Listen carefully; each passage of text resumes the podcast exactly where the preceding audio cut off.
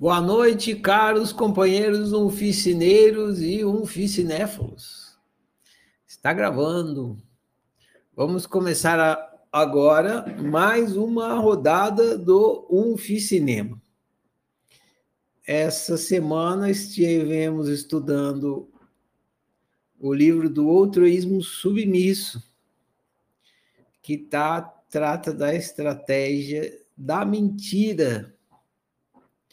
Então, eu recomendei, a, a, associei o filme O Primeiro Mentiroso a esse livro. A Adriano falou que não está escutando nada, mas aqui está funcionando, né? Deve ser aí, Adriano. Ah, experimenta desligar e ligar. Sair e entrar, alguma coisa assim. Você não está me ouvindo, né? Não adianta eu te falar. Ela vai ter que descobrir. Não, enfim, o filme Primeiro Mentiroso está ligado ao, à mentira, né? É a questão do altruísmo submisso. É um filme ótimo, é, ele é engraçado, uma comédia, né? Mas traz, ele cria uma situação inusitada que traz uma reflexão profunda aí. Acho que vai ser legal a nossa conversa. Então, vamos começar aqui a nossa rodada. Conforme vocês forem levantando a mão aí para compartilhar a análise de vocês, eu vou liberando aqui e a gente vai rodando e fazendo a nossa rodada do cinema. Então, quem quiser começar, já pode erguer a mão e a gente começa.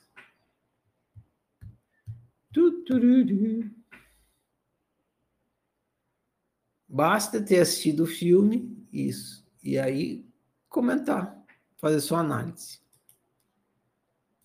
Tá liberado, Natália. Oi. Oi, eu tô te ouvindo meu... agora. Sim, só que sua câmera desligou. Agora ligou de novo. Oi. Oi. Ixi. Agora eu não tô te ouvindo, Ferrari. Mas você tá me ouvindo, né? Sim, eu tô te ouvindo. Porque se você estiver me ouvindo, eu vou falar. Então tá. Beleza. Não sei o que aconteceu. Bom, vamos falar do filme então. Peraí, deixa eu me arrumar aqui. É, bom, é, que, que esse filme é, passou para mim, assim, né? Primeira coisa que eu observei, né? Observei algumas coisas que eu achei interessante. Primeira coisa que eu observei, assim, é que o, o filme, ele... É, o mundo das pessoas sem a mentira, ele é muito sem graça, assim, porque não tem não tem imaginação, não tem o lúdico, né? Eu me toquei quase no final do filme, eu me toquei disso, de que não existia o lúdico. Porque eu pensei assim, por que, que a produtora lá de filmes do Mark, por que, que ela só fazia filmes sobre história? Porque as pessoas não podiam inventar histórias, não podiam contar histórias fictícias. Elas só podiam falar a verdade. Então, tipo, toda essa parte da imaginação, do lúdico, né, de você criar uma ficção, não existia, sabe? Então, é, essa coisa foi muito chata, assim. É, é, é, muito mais divertido e muito mais rico quando a gente pode elaborar coisas, né? Só que, lógico, né? Tem a parte boa, né? De não poder mentir. Então, eu fiquei pensando assim, se o filme fosse, se a gente fosse assim, né, se a gente não pudesse mentir, né? Eu pensei que no começo seria o caos total. Imagina se de um dia para o outro, assim, a gente não é, não pudesse mais mentir, todo mundo ouvisse o pensamento um do outro, pudesse se comunicar por telepatia ou, enfim, não pudesse mais mentir. Ia ser um caos, né, no começo, porque pessoas iam ficar assustadas com o que as outras pensam delas, né? Porque a gente vive com máscaras sociais. Mas eu acho que seria um período de adaptação, assim. Todo mundo indo para terapia, todo mundo tentando se entender, entender as loucuras. E eu acho que depois, assim, todo mundo ia ser muito bem resolvido, né? É... Até pensei, será que a gente seria mais equilibrado, assim, seria mais é mais tranquilo, né? Eu acho que as emoções continuariam chegando, continuariam vindo até a gente, mas a gente conseguiria resolver isso, porque não tem como esconder, porque você vai falar, então tem a parte boa e tem a parte ruim disso, né? Eu, para mim, o filme também falou muito sobre rejeição, porque as pessoas mentem o tempo todo. O motivo principal para as pessoas mentirem é o medo da rejeição, né? O medo de, do outro, rejeição no sentido do outro não gostar do que você está falando e ter uma má reação e não gostar de você, ou ficar chateado, ou brigar com você, enfim. Então é esse medo do julgamento do outro que faz a gente mentir no geral, né?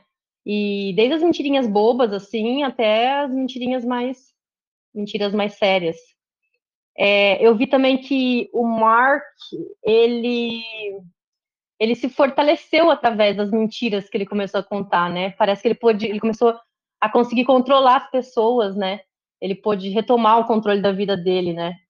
E aí eu fiquei refletindo assim sobre se não é assim que algumas pessoas, pessoas que são medianas, se, eles, se elas não usam as mentiras se elas não usam o fato de conseguir manipular, de conseguir mentir para controlar as outras, né? Sim ou com certeza? é, pensei também que ninguém gosta de mentir, acho que isso é uma verdade. ninguém gosta de mentir, com raras exceções de psicopatas, sei lá, pessoas que não sentem nem um pouco de culpa, assim, né?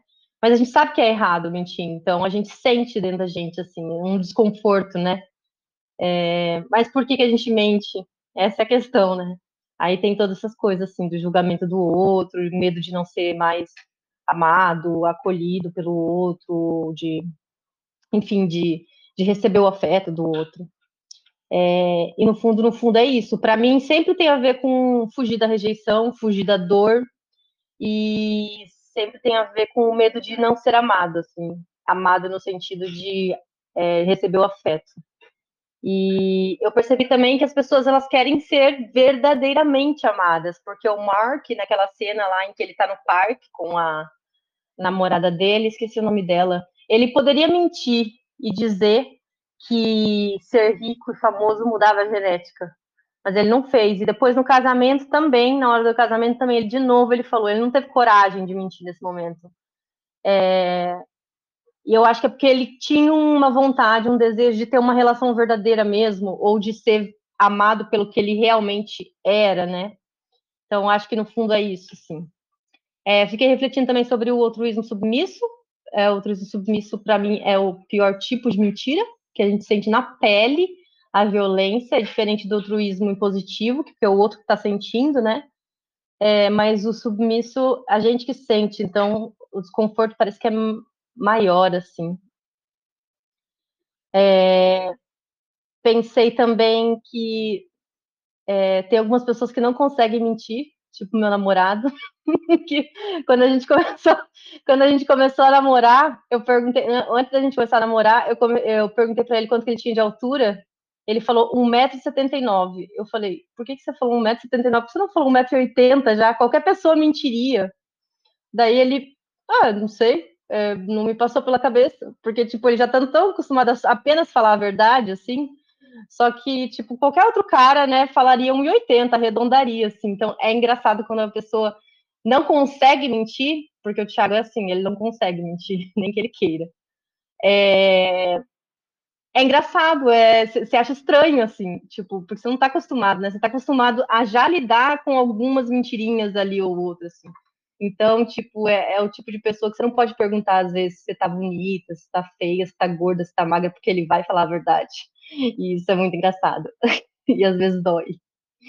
E que mais? Hum, ah, e por fim, é, pesquisei sobre a dissonância cognitiva. Essa foi a parte mais científica que eu pesquisei, porque tem a ver com isso, com mentiras, mentiras que a gente conta sobre nós mesmos, né? E aí, a dissonância cognitiva foi sempre uma coisa que me fascinou, um assunto que me fascinou na neurociência, na psicologia, porque é, eu comecei a perceber, né, através das pesquisas, que o cérebro ele busca uma certa consonância, né, que é o contrário de dissonância. Ele busca consonância no sentido de harmonia, né. Então, as nossas crenças, os nossos pensamentos, os nossos sentimentos, eles têm que estar sempre assim, sabe, encaixados. Quando tem alguma coisa estranha, assim, sabe? Tipo, você acredita numa coisa, aí vem alguém te fala outra, que é totalmente ao contrário. Para aquilo entrar em você é super difícil, né? Então a mentira causa essa dissonância, né? Causa essa falta de harmonia, assim. Às vezes explica muita coisa, explica até inclusive na política, fiquei pensando, porque que você demora tanto para acreditar, ou você nega, ou você não quer ver, por exemplo, que o seu político lá que você gostava foi condenado por corrupção, ou sei lá, fez alguma coisa errada assim, e você fica tentando justificar isso de várias formas, porque você não quer enxergar isso, né, no fundo. E, e é isso, porque você está indo contra uma coisa que você já acreditou como re real, o seu cérebro ele não entende isso, ele fica meio confuso. É, então, acho que é isso. Falei bastante, mas é isso. Passo a palavra. Valeu, Natália. Grato pelo compartilhamento. Tá me ouvindo agora aí? Beleza, normalizou. Então, grato pelo compartilhamento.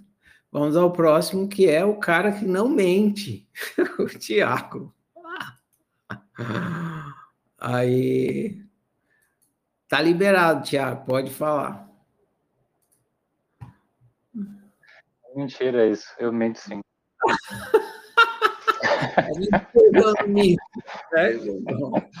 Ganhou o troféu. Tudo bom, Tiago? Tudo bem, você? Eu vou deixar você aí sozinho no vídeo e você manda ver aí na sua análise. Tô cabelo igual do Edward Montesouro. É... o que me chamou a atenção nesse filme, né?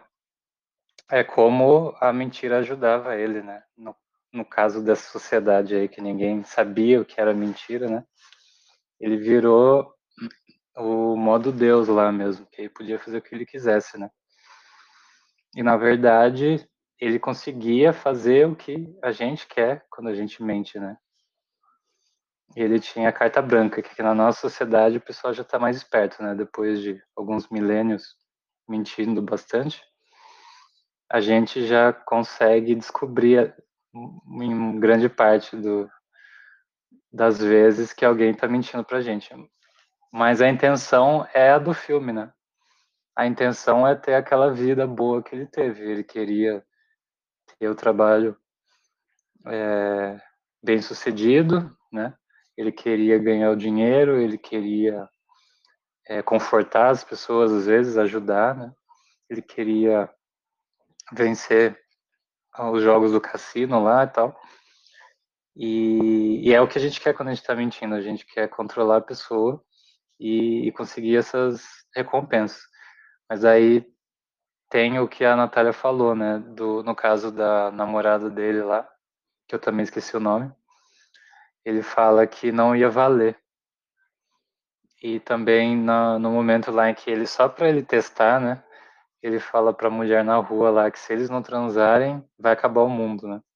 E ele não se aproveita dela.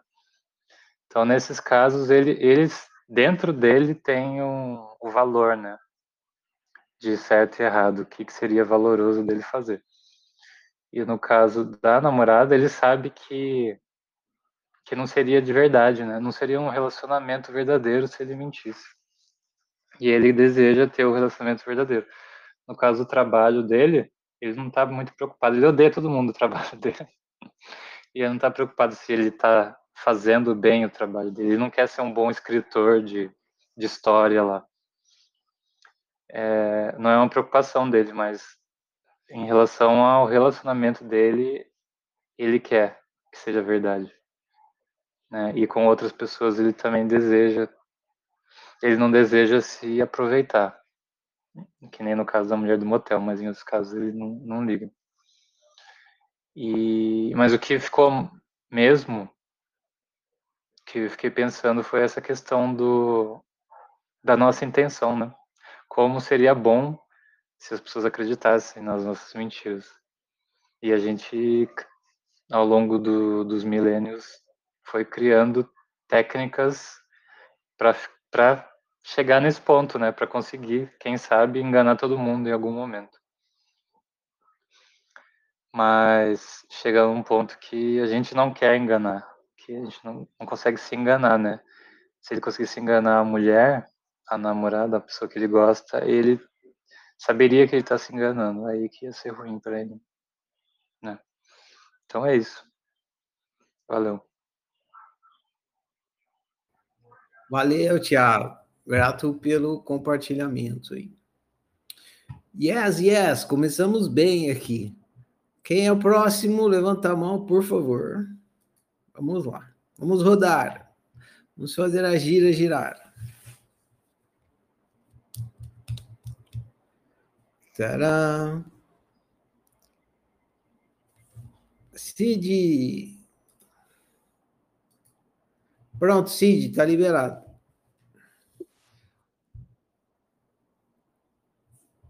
Bom dia, Ferrari. Bom dia, colegas. Bom dia, Cid. Pois é, Ferrari, assisti esse filme ontem à noite, né? Amém. Acho que a Natália e o Thiago já falaram quase que tudo que tinha para falar do filme. Mas uma coisa que eu notei, assim, que também a honestidade, né? Se ela não for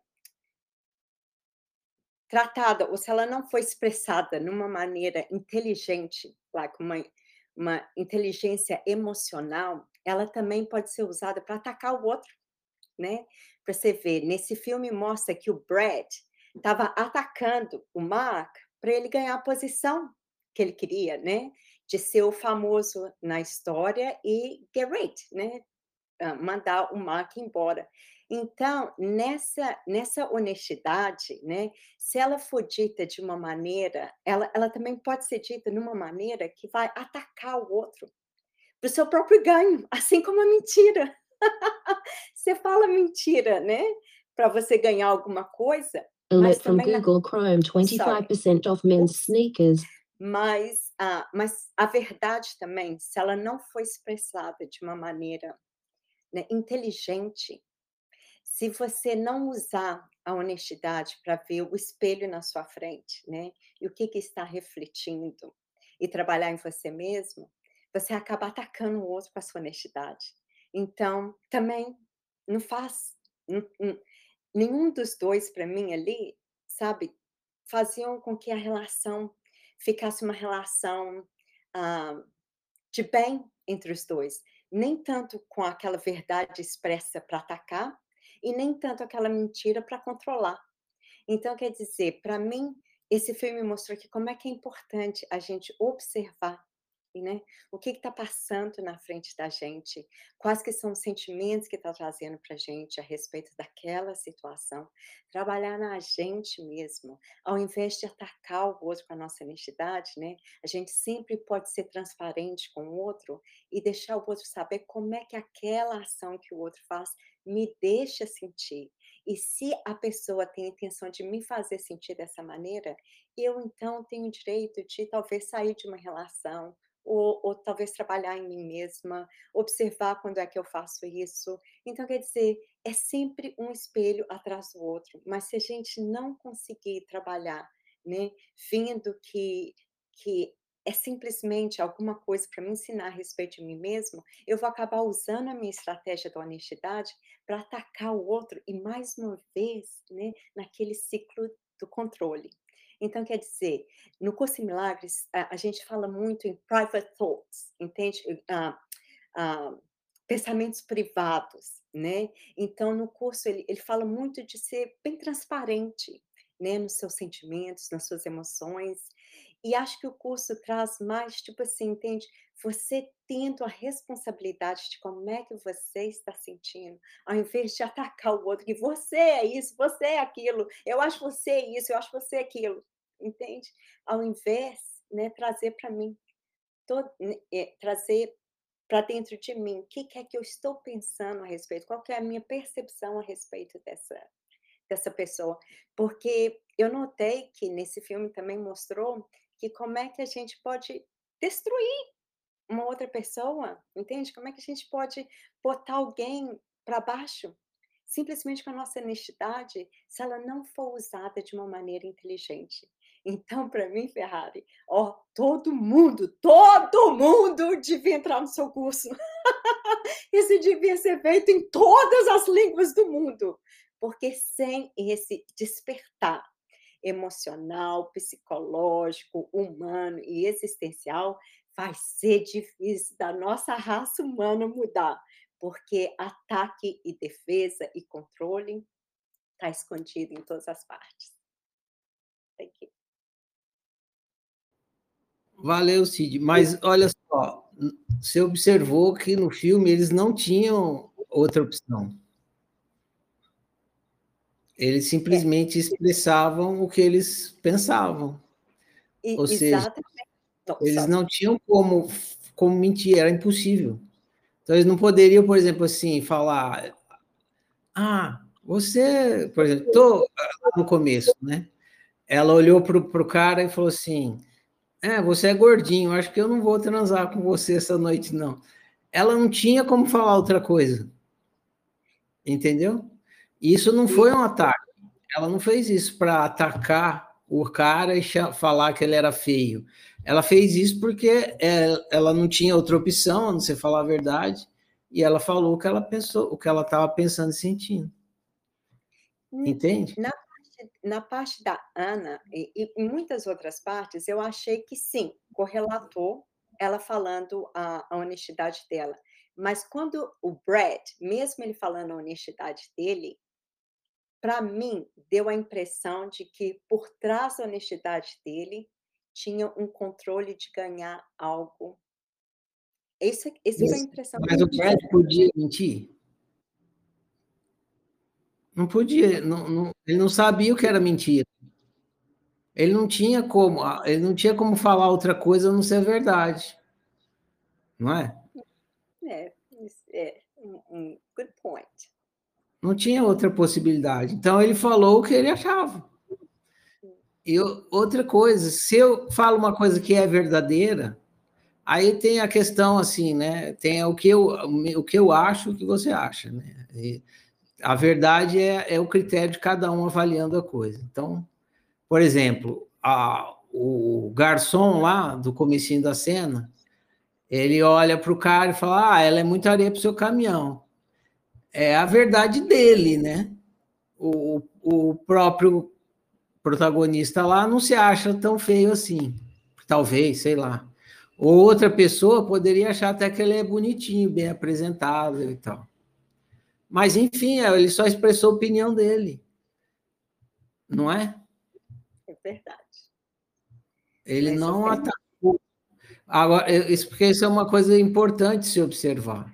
Quando alguém fala, fala o que está falando, o que pensa para a gente, nem, não necessariamente a pessoa está atacando a gente.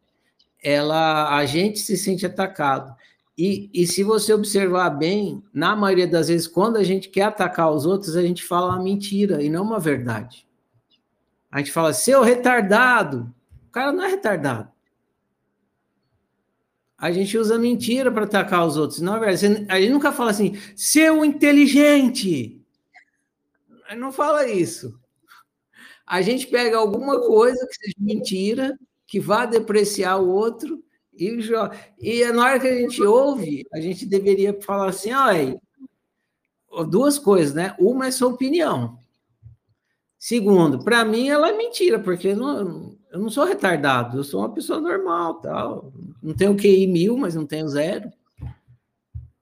Então é preciso observar isso, porque a, a, a gente se sente ofendido, às vezes, com a, com a sinceridade do outro, mas não significa que o outro atacou. A gente que se feriu com aquilo.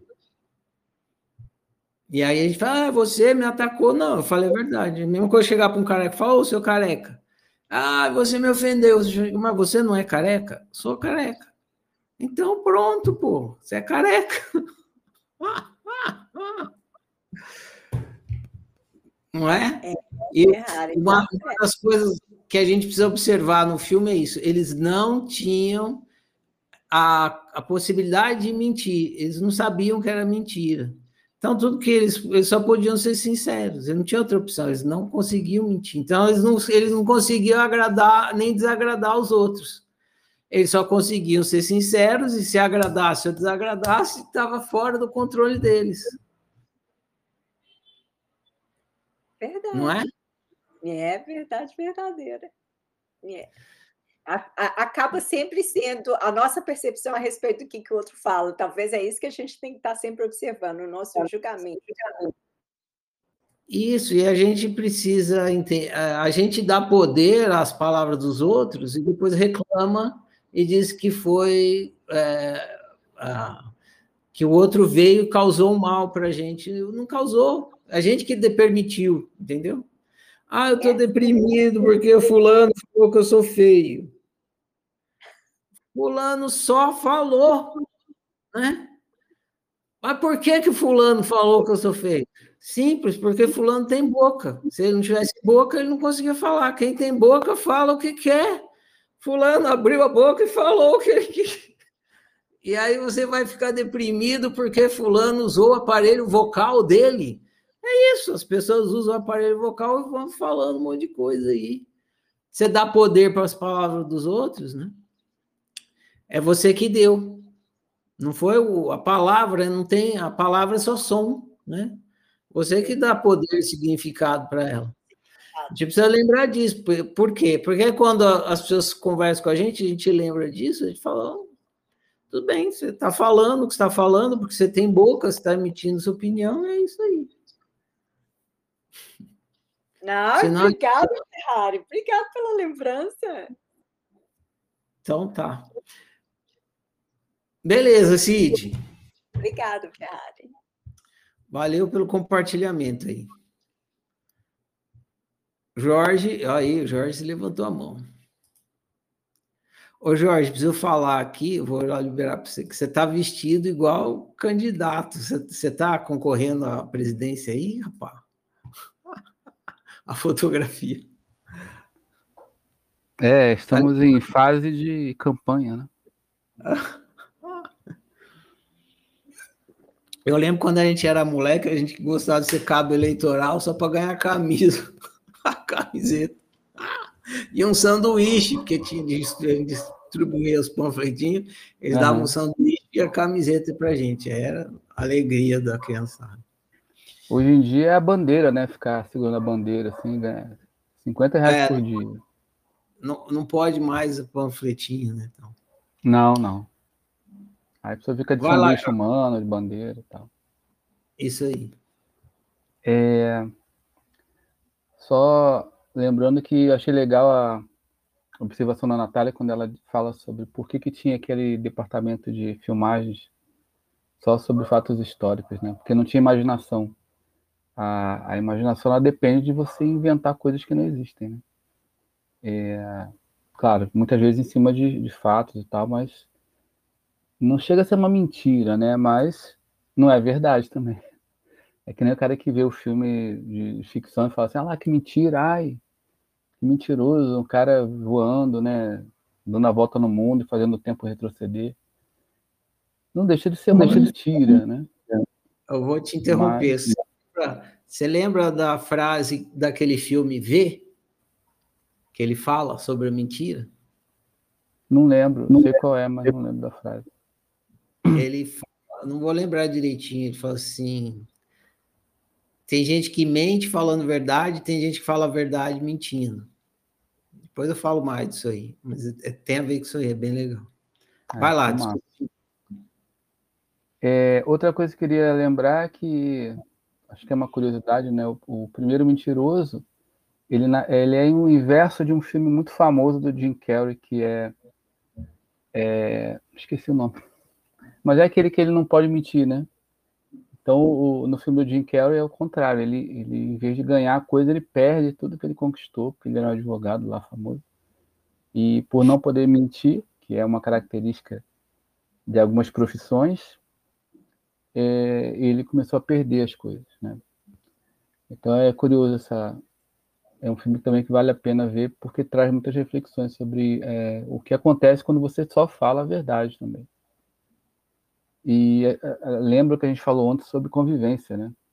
É, em que momento a gente precisa mentir, uma pequena mentira, sei lá, para conseguir conviver.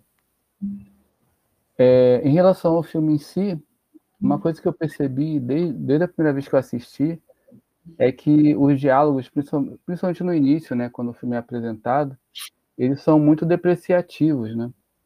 E a, a, a falar a verdade não é só sacanear o outro, esculachar o outro, ou se autodepreciar como o garçom fez, como a menina fez, né? Ah, eu me sinto inferior a você.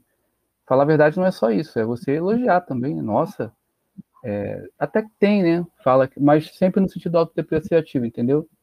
Falando que a mulher é muito areia pro caminhão, que ela é bonita e, e, eu me sinto inferior pela sua beleza. E eu pensei o seguinte: é, o filme quis enfatizar justamente essa crueldade que a gente tem, né? É, no fundo, no fundo, os personagens eles estão pensando alto. Se fosse colocar na, com, a, com a nossa realidade, o que eles estão fazendo ali é o que todo mundo faz, só que eles estão verbalizando, né? E aí, como ninguém pode mentir, então o cara escuta e, e aceita, engole. É, agora, se fosse com a gente, se tivesse um vírus aí que as pessoas começassem a falar o que pensam, com certeza a humanidade já estaria extinta, né? Bem, bem rapidamente. Porque é, a condição para a gente conseguir viver em sociedade é não falar o que pensa. Né? Ou pelo menos ter esse filtro para poder conviver. Então ali eu vi isso. É, é sempre diálogos que fazem é o, o, famoso sincericídio, né? Então assim, você não tem nada de bom para falar, mas você tem que falar da roupa do cara, se o cara é feio, narigudo, barrigudo, outro que é um fracasso e tal. E mas eu acho que o tom do filme é esse, né? É o sarcasmo mesmo de mostrar assim, tá vendo? Se a gente falasse o que pensa, ia estar tá sempre é, depreciando o outro ou se autodepreciando. Quer dizer, se fosse o caso, eu poderia ter elogios também. Nossa, que mulher bonita, ou como você é bonita e tal. Não, não tem isso. É, outra coisa que eu percebi também é uma coisa que a gente conversou muito aí um tempo atrás, né? Que é sobre aquela frase de ah, o que está no outro está em mim. E, e vinha a questão da mentira. Aí né, a gente sempre falava sobre a criança que não tem ideia do que é a mentira. Ela vai descobrindo aos poucos. E os personagens da, da cidade eram como se fossem crianças, eles não sabiam o que era. Como você disse ali para Cid, né? Eles não tinham outra opção. Eles não faziam ideia, porque não tinha sido inventada a mentira ainda. Então, é, as crianças são assim, né? Claro que isso vai rapidamente se perdendo. Tanto que no final, ele já ensina para o filho ali a falar que a comida estava boa da mãe. Mas geralmente a criança vai aprendendo, né, como é que funciona isso. Mas os personagens é, é como assim, você, a criança perguntar uma coisa para o adulto, e eu, eu, sempre conto essa história que eu, perguntava para minha mãe, por exemplo, mãe, é, qual é a origem de Papai Noel? E ela contava a história da Arca de Noé. E eu, por muito tempo, acreditava que eu tentava fazer a conexão, né? E não tinha nada a ver. Mas como ela falou, eu acreditei. Então o filme também mostra essa, essa coisa da infantilidade das pessoas em, em acreditar em tudo. É bem interessante. E o cuidado, né? Qualquer coisa que se fale pode virar ali uma coisa maior. E, e assim, quando ele conta a primeira mentira se dá bem, ainda tem essa questão também da, da, da nossa, como a gente vai se desenvolvendo e vai percebendo que funciona, né? Quando você a, a, professora pergunta uma coisa, você fala, ah, não, fiz o dever sim, né? Na verdade você colou e pegou de outra pessoa e aí você ganha nota e tal. Então é bem tentador, né? Eu pensei, a Natália falou em psicopatia, eu pensei no, no as pessoas que têm mitomania, né? Onde elas, aí já linkando com o personagem do Mark, onde elas vão contando uma história e aquela história, aí sim, ela precisa ser sustentada. Eu acho que isso o filme mostra muito bem.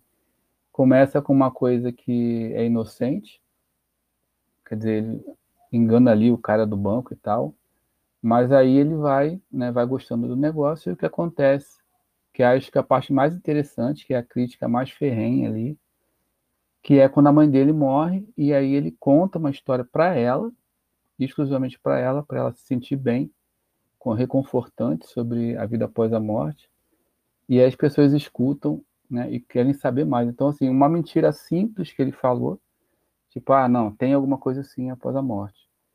E aí, para manter essa mentira, ele tem que inventar mais coisas e coisas mirabolantes. E as pessoas vão perguntando, não, mas esse cara é quem? Onde é que ele está? Qual é a altura dele? E, e ele, né, vai, aí sim, entra a questão da imaginação. E aí é, ele se enrola, porque surgem as questões filosóficas, né? E hoje em dia, felizmente, é isso que tem acontecido. As pessoas estão perguntando mais. Tá, mas onde é que está esse Deus? O que, que ele faz? Por que, que ele deixa tal coisa? É, há um tempo atrás isso não podia ser perguntado, né? É, a gente tinha que acreditar. Então, é, eu achei bem interessante isso. É, lembrando que o, o, o Rick Gervais, né? Eu não sei se é assim que se pronuncia o nome dele, ele é um ateu convicto, ele escreveu o filme, dirigiu, e claro que as ideias dele estão tão, é, implícitas ali, né? É uma cocriação, co, co é, escreveu junto com outra pessoa, mas ele, ele faz essa crítica ali bem, né? Onde as pessoas perguntam coisas, aí tem uma parte que fala, ah, mas ele matou minha mãe também? É, não, mas ele faz o bem e faz o mal. Não, mas espera aí, mas qual é o critério? Como é que faz para ir para o lugar bom, né? É, ah, são três coisas. Errar três vezes, então regras e mais regras, mentiras e mais mentiras para poder sustentar. Então, assim, é, é, isso que acontece quando a gente começa a viciar e a mitomania é isso, né? A pessoa tem que mentir e inventar mais coisas para poder sustentar. É a, como a gente falou ontem, a maldição do altruísmo submisso. Depois que você começa e descobre que aquilo tem uma funcionalidade, e no caso do Mark, ele começou a ter vida boa, ficar rico, ter muitas coisas e tal, e no final ele percebe que ele não vive bem. Ele vive dentro dessa mentira, ele fica sozinho, ele precisa é, sustentar isso o tempo todo, isso é um sofrimento. Então aí eu acho que é a grande lição sobre o que a gente estudou no livro O Turismo Submisso, que é viver mal por conta de ter que precisar manter essa imagem. É, outra coisa também, é, ainda falando das religiões, né, é isso, né? A, a, vida, ela pura, assim como ela é, nua e crua, ela é muito, assim, assustadora. Então, vem a pergunta filosófica: será que a gente realmente precisa dessas historinhas que você nunca vai saber se são verdade ou não? Que as pessoas contam para confortar, fica essa essa sugestão, porque eu anotei assim, as questões filosóficas que surgiram a partir dessa, dessa mentira. E, e aí, como eu disse, né, ele conquistou uma vida boa, mas ao mesmo tempo o preço que ele pagou foi saber que só ele tava, só ele sabia que ele estava mentindo, e isso era um peso, né? Era uma coisa que trazia mal viver. Aí vem a conclusão. É... Só uma curiosidade aqui no finalzinho também, o, o Gervais ele criou uma série que tem na Netflix que é bem interessante, que parece um pouco com a premissa. Só que ele é um cara que ele tá é como se fosse o, o Mark depois de um tempo, né? Ele tá de mal com a vida, assim, ele perde a esposa e tal. E é Afterlife o nome da, da série. E ele faz reflexões sobre crença, sobre religião, sobre vida após a morte, sobre falar a verdade, sobre ser sincero, sincericídio. E como ele está assim muito desgostoso da vida, então ele começa a falar as coisas para as pessoas. Ele, como ele não está nem aí para nada, ele começa a ofender. Aí volta de novo essa coisa do depreciativo.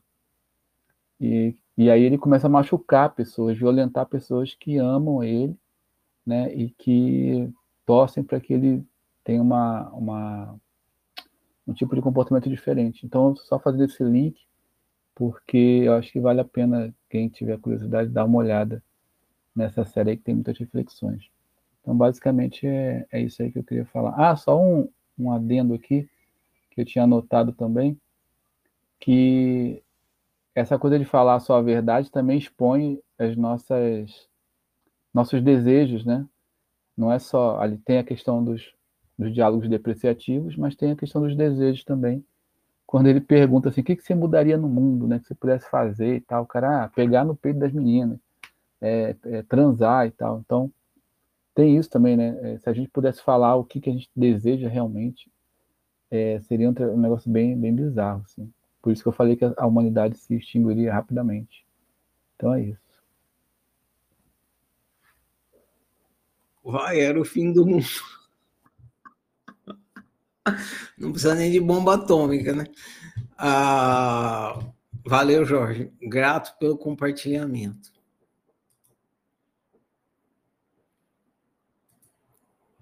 Próximo, levanta a mão aí.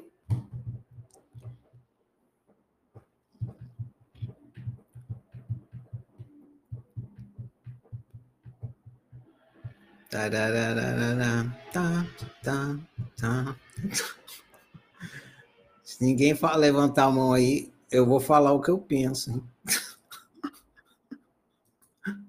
Vai lá, Gilvar. Tá liberado. Ô, Ferrari, boa noite, boa noite a todos. Boa noite. Tem câmera aí, não? Deixa eu ver como é que liga esse trem. Mostre seu, seu, sua cara aí. Vixe, o que, que eu fiz? Vai. Tem o botão do vídeo aí, acho que é liberar vídeo, ativar vídeo, sei lá o que.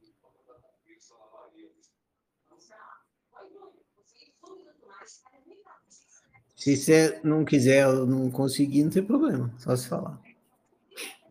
Ah, é câmera aqui, né? É. Isso. Aê, Jesus Cristo aí, gente.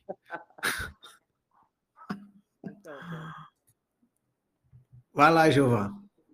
O que eu percebi também foi que o diretor pegou assim um pouco da história da humanidade, né? Ele começa ali como, como a gente era do tempo que a gente não mentia, né? Ele pegou lá atrás, como era bom, e de repente algum espertinho descobriu a mentira, viu que isso fazia, dava certo para ele, e foi dando continuidade, foi passando para os outros, e a gente chegou onde a gente está. Eu acho que o, o, diretor pegou um pouco assim a história da humanidade. Aí ele pega até a parte da religião, né? Que o, o ator principal lá chega com a como se fosse as tábuas, né, da a lei, na verdade era pizza que ele escreveu lá as leis, né, e passa para as pessoas ali lembrando Moisés, como se estivesse é, colocando o gabarito dele, né, como ele queria que fosse a sociedade, ele aproveitou isso e, e colocou ali. Outra coisa interessante também é que eu acho que o filme retrata bem como seria a gente sem o outroísmo submisso. Os dois, né? Sem o outroísmo. Acho que o filme retrata bem como seria assim, a vida sem o outroísmo. Acho que ia dar bom. E o que me lembrou também, o, o que me lembra também, assim, que eu gosto de falar que a gente deveria viver pelado.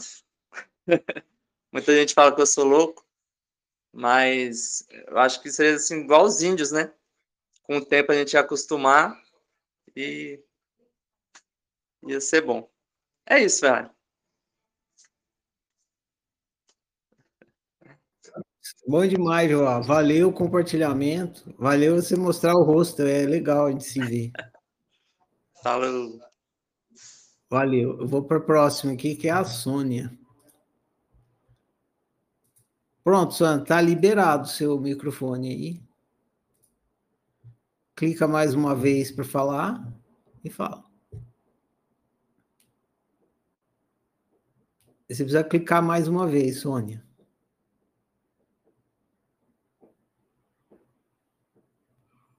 Tá me ouvindo, Sônia? Não? Então, eu vou supor que você clicou sem querer e nem está ouvindo agora. Ah, então vamos lá. Quem mais? Próximo.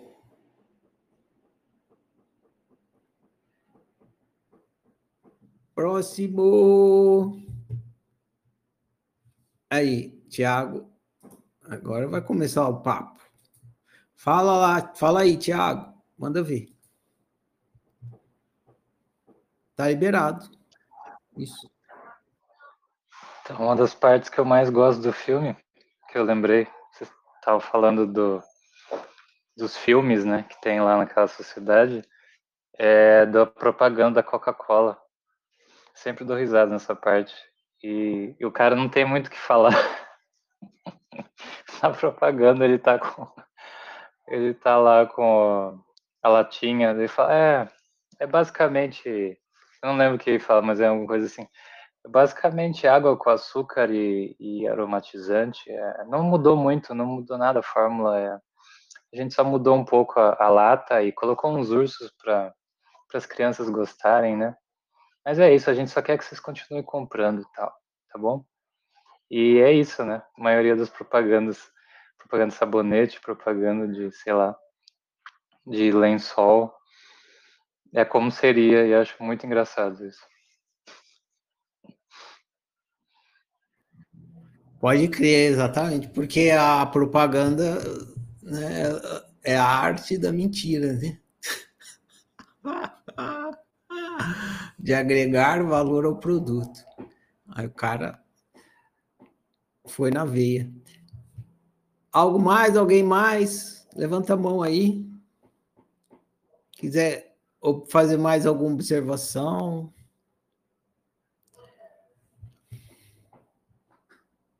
Dole uma, dole duas, dole três. Então, vou falar um pouquinho aqui. O principal vocês já falaram, né? Ah, ah vou falar uma coisa aqui que vocês não falaram, só para acrescentar, né? Aí fica mais rica a nossa conversa aqui. Ó, primeiro eu acho esse filme genial, né? Genial, genial. O cara é genial quando eu assisti esse filme, eu chapei, né? Falei, nossa, que ideia que o cara teve. E ele não é um filmão famosão, assim. Eu descobri ele meio por acaso, não sei como, que eu fico pesquisando. E eu falei, nossa, que filme genial e tal. Uma das coisas que mais me impactou no filme, a primeira vez que eu vi, foi quando ele chegou lá no, que o filme em inglês ele chama The Invention of Lie. Acho que é isso. A invenção da mentira. A, não é o primeiro mentiroso, é a invenção da mentira. Então tem aquela cena onde a mentira é inventada. O cara tá lá no banco e ele vai tá precisando de dinheiro, não tem dinheiro. Aí, naquele instante, ele inventa mentira. Ele fala que ele tem uma, um dinheiro no banco que ele não tem. E é legal ele ter, é, o diretor ter feito isso no banco, porque dinheiro tem essa característica, assim, não sei se vocês sabem, né? Todo dinheiro deveria ter um lastro. Então, o que é um dinheiro? O que é o dinheiro? O dinheiro é um papel, uma espécie de documento, um documento oficial, por isso tem todas aquelas coisas timbradas lá e tal, que representa um pedaço de ouro que fica guardado no cofre, chama lastro. Então, cada tanto de dinheiro ali representa, sei lá, um quilo de ouro, dois quilos de ouro tal. Que é o lastro, porque se acabar o dinheiro, está lá, que ele representa. Então, foi assim que começou o dinheiro. Eles fizeram esse documento que representava o lastro e tal, e aí o documento ganhou vida própria. Hoje em dia, é, se tem dinheiro sem ter lastro, tinha um, uma vez me explicaram mais ou menos isso, dá uma, uma coisa de inflação. Né? Lá atrás era meio que assim. Hoje em dia, dinheiro não deve ter mais lastro nenhum. Ainda, se não me engano, ainda tem o lastro. Coisa aí para se pesquisar e se informar mas já não é correspondente. Né? Tem, tem um quilo de, de, de ouro lá de lastro e uma tonelada de dinheiro. Então, a, mas a, o governo ele fabrica o dinheiro. Ele fabrica o dinheiro, ele põe o papel lá. Imagina que você tivesse uma fábrica de dinheiro na sua casa. Você ia imprimir. Você imprimir. Você dormia, no, você dormia pobre, no, de manhã você deixava a máquina funcionar, você estava milionário. Ah, por isso que não pode, né? Se você imprimir dinheiro é crime. Porque aí vai gerar impacto na economia e tal, por causa dessa coisa do laço, enfim, tem toda essa história aí. Mas só para vocês entenderem, o básico é isso. O dinheiro tem o laço, então tem a relação. O papel ali é só papel, que nem eu falei outro dia no alto-falante. Dinheiro é papel com tinta papel. É papel. Dinheiro é papel. Agora é, nem mais papel é, né? É elétron, é dígito no seu celular ali. É, é, são bits. Né? Ah, mas tem uma relação entre o papel e o lastro. E a verdade é assim também. Ela tem, é uma relação de. de eu ih, esqueci a palavra, estou com a amnésia agora. É, é uma correlação verdadeira, é uma correlação. Então, quando. O que é uma verdade? É uma correlação verdadeira. Por exemplo, se eu disser que isso aqui é uma banana, vocês vão falar, ah, Ferrari, você está mentindo. Isso aqui não é uma banana. Se eu falar que é um elefante, você está mentindo. Se falar que isso aqui é um abajur, vocês vão falar que eu estou mentindo. Se eu falar que é uma garrafa, vocês vão falar, ah, tá, agora é verdade. Por quê? O que, que, que, que aconteceu? Aconteceu uma correlação falsa. A mentira é isso, é uma correlação falsa. Então, é, uma, é um dinheiro sem lastro. É isso que eu estou querendo dizer. Né? Não tem, não corresponde ao peso ouro, é uma correlação falsa. Eu acho que não foi por acaso que o cara decidiu no filme botar a invenção da mentira naquela cena ali especificamente do banco para mostrar isso, que a mentira é uma correlação falsa. Por quê? Porque ele não tinha aquele dinheiro que ele falou que ele tinha. Então era uma correlação falsa. Só que não existia mentira, né? Então a, a, a funcionária do banco achou que, que tinha alguma coisa errada no sistema, porque ninguém mente.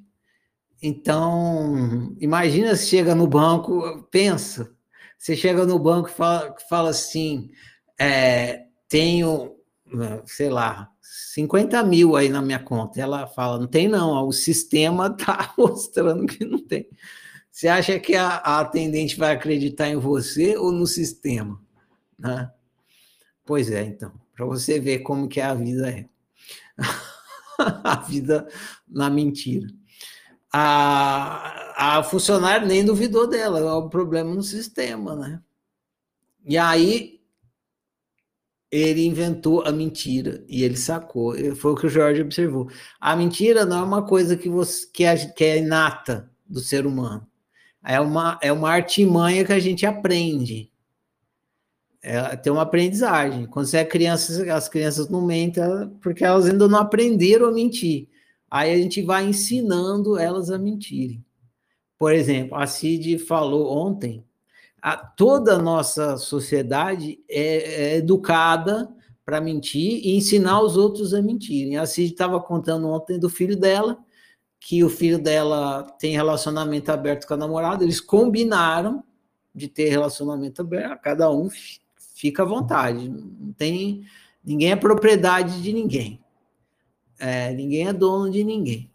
Aí o filho dela combinou com a namorada isso. Aí beleza, aí o filho dela foi, não estava combinado que era liberado, foi lá, ficou com outra menina, a namorada do filho dela perguntou se ele tinha ficado com alguma outra mulher, e ele foi sincero e falou sim.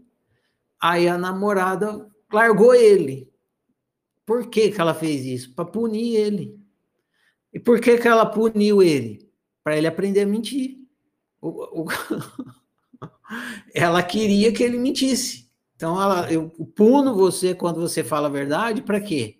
Para que você aprender a mentir. Então presta atenção como a gente faz isso o tempo todo. A pessoa fala a verdade, a gente pune ela. Não é que estava conversando também com a Cid agora, né? A pessoa é verdadeira, a gente pune ela, porque você não pode falar a verdade para mim, você tem que mentir para mim. Então a gente vai educando, a gente foi educado assim quando a gente era criança a gente foi educado assim, a gente falava a verdade. Aí a mãe fala assim: não fala isso, moleque. Não faz assim. Fala que tá bom, fala que gostou. fala que eu não tô em casa. Né? Atende telefone, não, fala que eu não tô, enfim, a gente vai, e quando a gente fala a verdade, é, a gente é punido. Então a gente recebe punição atrás de punição. A pessoa, os adultos nem sabem que eles estão fazendo isso, mas eles estão Eles estão educando a gente para ser cínico, para ser mentiroso. E aí a gente aprende. E aí, a hora que a gente aprende, a gente começa a fazer isso com todo mundo, com os nossos filhos, com nossos amigos e tal. Não, não fala isso, não faz nada. Fica punindo as pessoas toda vez que elas falam a verdade. Elas são punidas. Porque a gente está dizendo, aqui na nossa convivência não cabe a verdade, é, aqui a gente tem que mentir. É, e aí a gente pune as pessoas quando estão falando a verdade para elas aprenderem a mentir. Então a gente é educado a mentir e a gente é um educador da mentira, todo instante, todo tempo. Ah, uma coisa que me chamou a atenção ontem, né, no chat ontem, é que eu, eu, eu fui dormir pensando nisso. Falei, nossa, que mundo é esse que você tem que defender o valor da verdade? Porque eu fiz isso ontem o tempo todo, né? todo mundo quer, não, mas tem que mentir, é importante mentir, tem hora que, que é, é importante mentir, que não tem, não pode ser. Aí eu lá defender, não, a melhor opção é a verdade, a verdade é boa, fa verdade faz viver bem. Então, um mundo onde você tem que defender a verdade, que mundo é esse, né? Fui dormir pensando nisso aí. Mas voltando aqui, o cara, então, ele chegou lá no, no, no caixa e mentiu, e aí ele inventou a verdade. E o mais louco é que ele não conseguia explicar o que ele fez. Nossa, eu acho sensacional isso. Que, que primor do cara que fez o filme. Ele, ele tenta explicar para os amigos o que, que é a mentira. E aí ele ninguém conhece, né? Porque para a gente para a gente explicar, a gente, todo mundo conhece a mentira, então fala, ah, fulano mentiu, você já sabe o que é. Mas imagina que você mora num mundo que não existe mentira, e você vai explicar para a pessoa que você mentiu. Aí você fala assim, não, é, eu tinha 10 reais falei que tinha 50. Ah, então, você fez isso, você falou que você tinha 10 reais falou que tinha 50. Aí a pessoa não entende o que é mentira. Aí ele fala uma coisa muito legal, ele fala, eu falei o que não era. Nossa, acho muito legal quando você. Eu falei uma coisa que não era. A mentira é isso, ela é uma coisa que não é. Ela não é. A verdade é o que é, a correlação verdadeira, né? É o que é. Laranja, laranja, batata é batata, sapato, sapato. Uma coisa que não é, quando é laranja, é alicate, aí não é. Tem correlação falsa. Falei uma coisa que não é. E só existe no mundo humano a possibilidade, só no mundo humano existe a possibilidade de existir uma coisa que não é. Isso é muito louco. E nenhum. Não, vai tentar explicar mentira para um cachorro. não vai entender, né? Para uma samambaia, não, não tem. Só existe a mentira é uma é uma é um atributo, é uma coisa que só acontece na experiência humana. É, tem gente que diz, né? O homem é um. É, o homem é o animal que pensa, é o animal político, não sei o que lá. Né? A gente pode dizer que o homem é o animal que mente, porque é o único animal que mente é o homem. Não tem outro animal que consegue mentir. E por que que, que só na, na experiência humana existe a mentira? Porque na experiência humana existe uma coisa que é a linguagem. A mentira só existe no mundo da linguagem, no mundo da comunicação. O, o, o primeiro mentiroso, o Mark, ele usou a linguagem para enganar a moça do caixa, para mentir. Se ele não tivesse a linguagem, ele não conseguiria, ele não ele não conseguiria, não tem como mentir sem, sem comunicação, sem linguagem. E só existe a comunicação, a linguagem, assim, de sim, símbolos no, na experiência humana. Porque só na experiência humana existe a imaginação, a realidade simulada. A mentira é uma coisa da realidade simulada. E a gente, e é aí que a gente troca a questão da correlação, faz a correlação tá falsa. E é através da, da comunicação que a gente implanta imagem da, da cabeça dos outros. Então, quando eu te conto uma história, eu estou criando uma realidade dentro da sua cabeça. Uma realidade simulada. Eu crio. Que nem a história do Jorge. Mãe, da onde veio o Papai Noel? Aí lá vai a mãe do Jorge contar a história da Arca de Noé. Então, um dia choveu muito, e aí alagou tudo, e aí Noé construiu uma arca muito grande e colocou lá dentro. Tudo isso, conforme a mãe do Jorge ia contando para ele, ele ia imaginando. Imaginando, imaginando, e virava realidade simulada. E aí que falha a correlação, né? A realidade simulada, ela não tem correlação com a realidade objetiva. Às vezes nem tem realidade objetiva, só tem a simulada mesmo. É, é a, o tal do unicórnio, né? Ah, é um cavalo que tem um chifre na cabeça, que não sei o quê, que tem a crina colorida e tal não é que está errada a correlação com a realidade objetiva, não tem realidade objetiva, é só a realidade simulada. Só que na experiência humana a gente é, tem a possibilidade de, de, de criar a realidade simulada, e daí a gente consegue enganar uns aos outros contando histórias contando imaginação, criando realidade simulada, que é a tal da mentira. Né? Então, não existisse a possibilidade de imaginar, não existiria mentira. Aí a Natália estava falando, eu vi que você levantou a mão, Sandra, eu já deixo você falar, só para não perder o fio da meada. A Natália levantou a bola de que o mundo sem imaginação seria chato. Não seria humano, né? O mundo sem imaginação, ele seria o mundo dos bichos, né? Seria o mundo do cachorro, o mundo da girafa, o mundo do elefante. Como a gente é humano, a gente imaginar o mundo sem a imaginação é imaginar o mundo diminuído, porque o mundo humano é o cachorro imaginando, tá? Fica mais legal. Mas os cachorros sem imaginação fica só o cachorro ali. Você vai, come o osso, morde o osso, faz o buraquinho na terra, põe o osso dentro da terra, cobre o osso, vai lá, bebe água, volta, abre o buraquinho de novo, tira o osso, lambe o osso de novo, aí abre o buraquinho, tampa o osso, vai lá no poste, vai... ia ser só a realidade objetiva, não ia ter a imaginação. E a imaginação, ela dá a possibilidade da gente enganar os outros e isso faz a gente viver mal, mas ela também proporciona coisas que não, não, não fazem viver mal.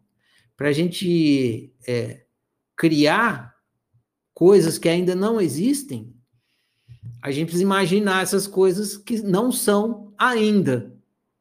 Então a gente pegar um caso famoso, né, emblemático. Santos Dumont imaginou o avião, né? Ele imaginou o avião, que não existia ainda, era uma coisa que não era, era uma mentira. E aí ele imaginou como é que ele realizava aquilo, realizou, virou o avião. Sem a imaginação, não ia ter o avião. E todas as coisas que a gente produz, que são rea imaginação realizada, começou assim, com uma imaginação que não era. E aí a gente trouxe para o mundo objetivo, o mundo da realidade da realização. E também a gente, a arte, né? A arte é toda feita de mentira, né? Livros, você lê, todos os livros na estante são livros de mentira, né? principalmente os de história. A, a gente assiste Netflix, uh, filmes e tal, o que, que, que a gente está assistindo? Mentiras e mais mentiras, porque nada daquilo é realidade objetiva, é tudo uma historinha. Só que através. Aí pega aquela frase lá que o cara famosa do filme V de Vingança, né? É, políticos, acho que é assim: políticos são homens que mentem falando a verdade, e artistas são homens que falam a verdade mentindo. Então, é, na arte a gente usa mentira para expressar uma verdade. Então, quando você cria uma analogia, por exemplo, uma metáfora, você está expressando uma verdade, mas tem que usar uma mentira. Então, quando você fala assim, é, sei lá, pega qualquer metáfora, ó, é, o bolo era um bolo, era um bolo muito triste. Não existe bolo triste, né? Mas é uma metáfora. Você está falando talvez que o bolo era ruim, que ele era mal feito, sei lá, um bolo triste. É uma mentira, não tem bolo triste, não existe bolo triste na realidade objetiva. Mas na arte se usa a mentira para passar uma verdade. Então, a mentira, quando ela é usada assim, como na arte, né, que é a imaginação, usada na arte, usada na para as invenções, ela é muito bem-vinda, ela produz muitas coisas bacanas para a experiência humana. E não produz mal viver. O problema é quando a gente usa ela para manipular, para controlar o outro. Na hora que a gente pega essa. A gente tem uma ferramenta extraordinária chamada imaginação. O ser, humano, os seres humanos têm essa ferramenta. Os bichos não têm, as plantas não têm, os insetos não têm, as pedras não têm, o ser humano tem. Na experiência humana tem essa ferramenta sensacional que chama a imaginação. E o que, que a gente faz com essa ferramenta? A gente usa para fuder a convivência. a gente usa muito mal a ferramenta. Né? A, a, culpa é da ferramenta? De forma alguma, porque a ferramenta ela serve para o fim que o usuário dá para ela. Então, nós somos usuários da imaginação. Não é a imaginação que se usa, ela é uma ferramenta. Ferramenta não se usa, ela é usada. Então, nós somos usuários da imaginação. Se a gente fizesse bom uso da imaginação e da mentira, não tinha problema nenhum, ia só gerar coisa boa para a gente, só ia viver bem, gerar boa convivência.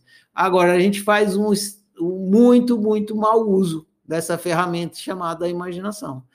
E, e o mau uso é especificamente isso: a gente usa a imaginação para enganar e controlar uns aos outros. A gente é, faz isso intencionalmente, essa é a nossa intenção a gente sabe que serve para isso, a gente descobre que serve para isso, a gente é educado a usar para isso e a gente faz isso, ensina nas próximas gerações a fazer. Isso gera muita uma convivência. Então, se a gente é, ficar consciente disso, a gente pode começar a usar bem a ferramenta. Pode usar bem a imaginação. Usar ela para onde ela realmente produz bem viver, boa convivência. E o filme mostra, né? Como é, como é que surge a mentira, como é que ela funciona, e mostra, e é, ele mostra como a gente usa mal a ferramenta da imaginação, tirando a possibilidade da mentira. Então a gente consegue ver em todos os lugares a gente usa mal. Por exemplo, a propaganda da Coca-Cola, que nem o Tiago falou. Na hora que, que o cara chegar, então, é Coca-Cola. Na verdade, eu só quero que você continue comprando. Essa é a verdade. Essa é a verdade. Eu, Oi, eu estou aqui, continua comprando Coca-Cola aí, colabora comigo para eu continuar ganhando dinheiro. Eu preciso de dinheiro, você bebe a Coca-Cola. É, é, água com açúcar, é gostosinho, você bebe e, e o dinheiro vem para mim, é isso. E todo aquele resto que tem na propaganda, aquilo é a mentira para te enganar. Então, tira a enganação da história. Fica aquilo. E aí a gente começa a ver todos os lugares que a gente usa mentira para enganar, porque o filme vai tirando essa possibilidade. E aí fica, fica evidente. Aí quando conta as historinhas, as histórias, tá falando também quando isso acontece na religião e tudo mais. Enfim, essa aí é a minha colaboração aqui com a conversa. O filme é muito, como eu falei no começo, é genial, imperdível. Se você não assistiu, assiste urgentemente. E é isso aí. Sandra, você está com a mão levantada, você ainda quer falar? Se sim, levanta a mão aí. Isso. Então vou liberar para você. Pronto, tá liberado. Sim. Oi, Ferrari, boa noite. Boa noite, oficineiros. Boa noite, sim. Então, eu estava pensando aqui uma coisa. É, você falou que a mentira é um atributo da imaginação do ser humano, né? É, e acontece através da comunicação oral, falada e tal. E eu estava pensando no reino animal, não chega a ser uma mentira, mas os bichos usam um recurso para sobreviver, que é a camuflagem, né? É uma espécie de mentira, eles fingem ser outra coisa, como camaleão, algumas lagartixas.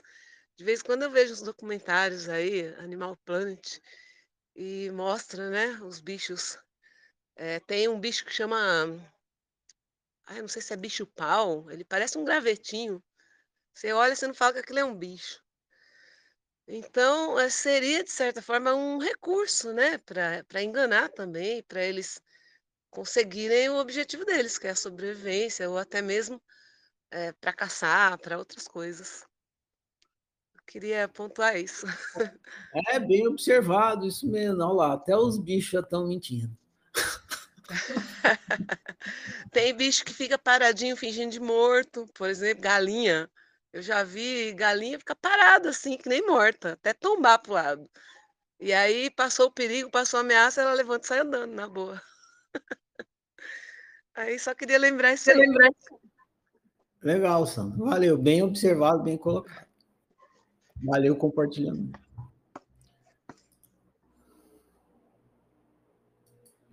Bom, alguém mais quer falar alguma coisa? Então é isso aí, senhores. Eu sugiro então a gente ficar com essa reflexão, né, que o filme propôs, que a gente tem estudando isso aí. Qual, é, se é realmente benéfico usar a estratégia da mentira para enganar o outro, se realmente a, a gente vive bem fazendo isso e se devemos prosseguir fazendo isso. Ficar essa reflexão aí. É, vou encerrar aqui o nosso um cinema foi muito bom estar aqui com vocês mais uma vez compartilhando. É, semana que vem a gente vai estar aqui conversando novamente sobre um outro filme, dessa vez é, relacionado ao tema da, do jogo do controle. Então, o filme que é, sexta-feira eu coloco aí para a gente já começar a assistir vai ter é, essa relação. Ele vai para a gente refletir sobre a questão do jogo do controle. A mentira é uma das maneiras né, do jogo do controle e o, a imposição é outra. Está no livro da semana e aí a gente vai conversar sobre isso usando um filme para refletir. Então, fica aí o convite para o próximo cinema. É, agradeço demais quem compartilhou aqui hoje. É, incentivo quem ainda está tímido, perder a timidez. É, não adianta, né? Não perde timidez por, por decreto, mas vai aí fazendo um trabalho interno aí de fazer uma experiência, de falar aí para ir perdendo a timidez e participar. Quanto mais cabeças você tiver aqui, mais rica fica a nossa rodada do cinema. Então, bom demais, valeu, boa noite a todos, prossigamos.